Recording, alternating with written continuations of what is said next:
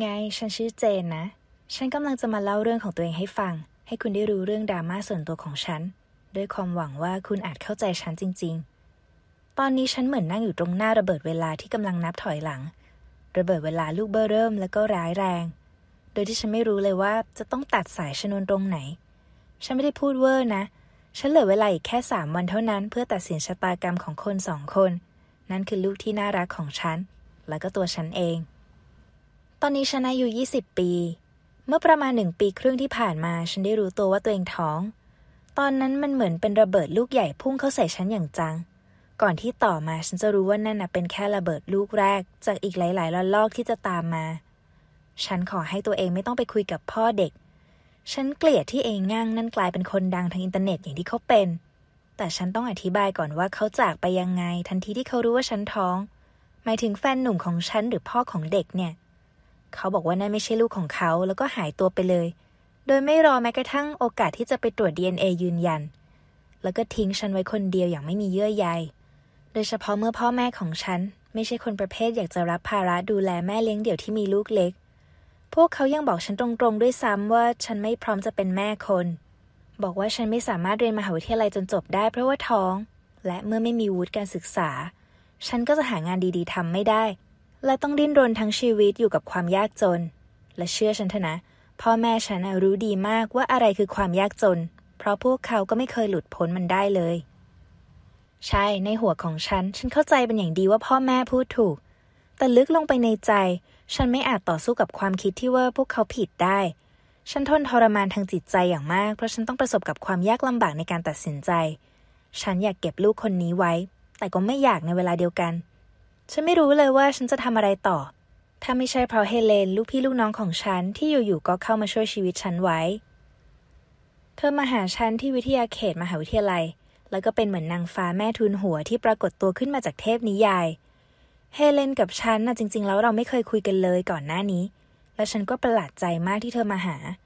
แต่กลายเป็นว่าเป็นแม่ฉันเองที่ขอร้องให้เธอมาช่วยฉัน เฮเลนเป็นนักสังคมสงเคราะห์ และต้องรับมือกับประเด็นต่างๆ อย่างการยกเด็กที่ไม่เป็นที่ต้องการของพ่อแม่แท้ๆ ให้ครอบครัวอุปถัมภ์ดังนั้นถ้าจะมีใครสักคนช่วยฉันได้ เฮเลนก็คงเป็นคนนั้น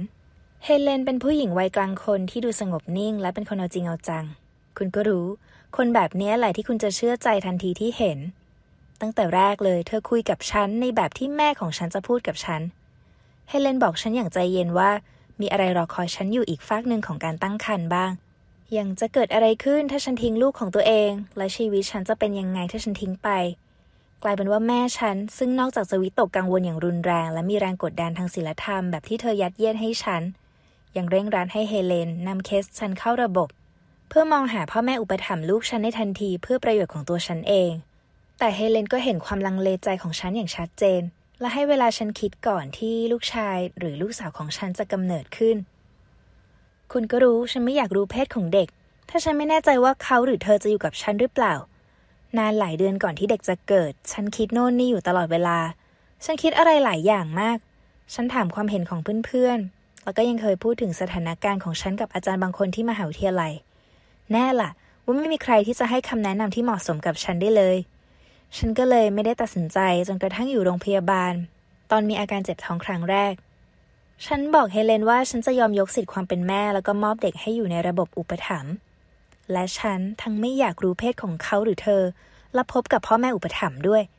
เฮเลนสัญญาว่าจะดูแลทุกอย่างให้ แล้วก็ฉันก็คลอดเด็กออกมา ลูกของฉันถูกพาตัวไปในทันที แล้วเมื่อฉันฟื้นฟูร่างกายได้เล็กน้อย ก็มีใครบางคนยัดเอกสารที่ฉันต้องเซ็น เพื่อสละสิทธิ์ความเป็นแม่ใส่มือฉัน ฉันเซ็นกระดาษแต่ละใบด้วยความรู้สึกไม่ต่างกัน และเฮเลนก็รักษาสัญญา ทั้งหมดที่เธอต้องการจากฉันมีแค่ลายเซ็น ทุกอย่างดูจะง่ายดายเอามากๆ และในตอนแรกทุกอย่างมันก็ง่ายจริง ๆ ร่างกายของฉันฟื้นตัวได้อย่างรวดเร็ว และฉันก็เอาแต่บอกตัวเองว่าทุกอย่างที่เกิดขึ้นเนี่ยเป็นแค่ประสบการณ์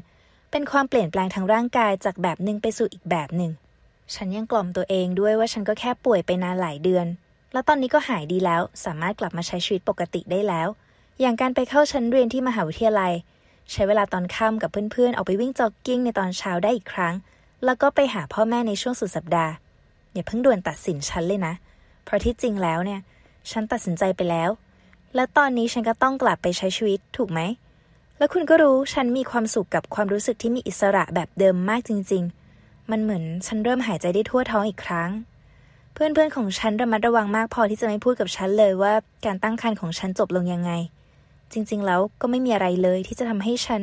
ไม่ลืมสิ่งที่เกิดขึ้น แต่หลายเดือนผ่านไป ฉันก็ระหนักว่าฉันเป็นแค่คนทรยศที่แย่มาก ฉันทรยศลูกของฉันเอง ฉันไม่ควรยอมแพ้ง่ายดายขนาดเนี้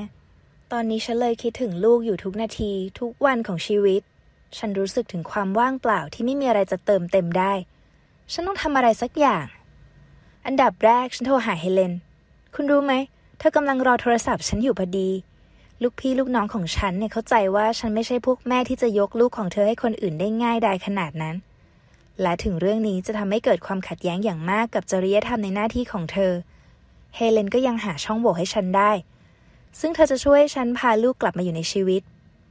ตามกฎหมายของรัฐโรดไอแลนด์ที่ฉันอาศัยอยู่นี้ ฉันยังมีเวลาเปลี่ยนใจและขอคืนสิทธิ์ความเป็นแม่เฮเลนยังให้ที่อยู่ของคนที่รับลูกฉันไปเลี้ยงด้วย ถึงแม้เธอไม่ควรจะทำแบบนั้นก็ตาม เฮเลนยังบอกฉันด้วยว่าเธอยอมแหกกฎด้วยเหตุผลเดียวเลย นั่นคือฉันเหลือเวลาอีกแค่สองสัปดาห์ถึงจะจบปีการศึกษา เวลาผ่านไปเร็วมาก ตอนแรกฉันตื่นตระหนก จากนั้นก็มุ่งตรงไปยังที่อยู่นี้ในเมืองใกล้ๆ ซึ่งตามข้อมูลเนี่ยเฮเลนให้ไว้ว่าคนที่รับลูกของฉันไปเลี้ยงอาศัยอยู่ ฉันไม่ได้เตรียมตัวมาพบพวกเขาเลยจริง ๆ ฉันแค่ตัดสินใจว่าไม่ควรบอกให้พ่อแม่ที่รับลูกของฉันไปเลี้ยงได้รู้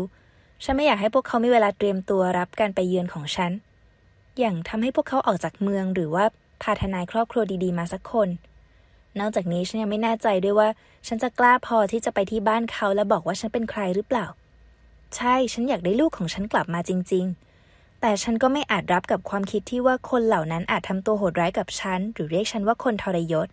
ฉันเริ่มร้องไห้ทุกครั้งเลยที่คิดเรื่องนี้ฉันจะปกป้องตัวเองยังไง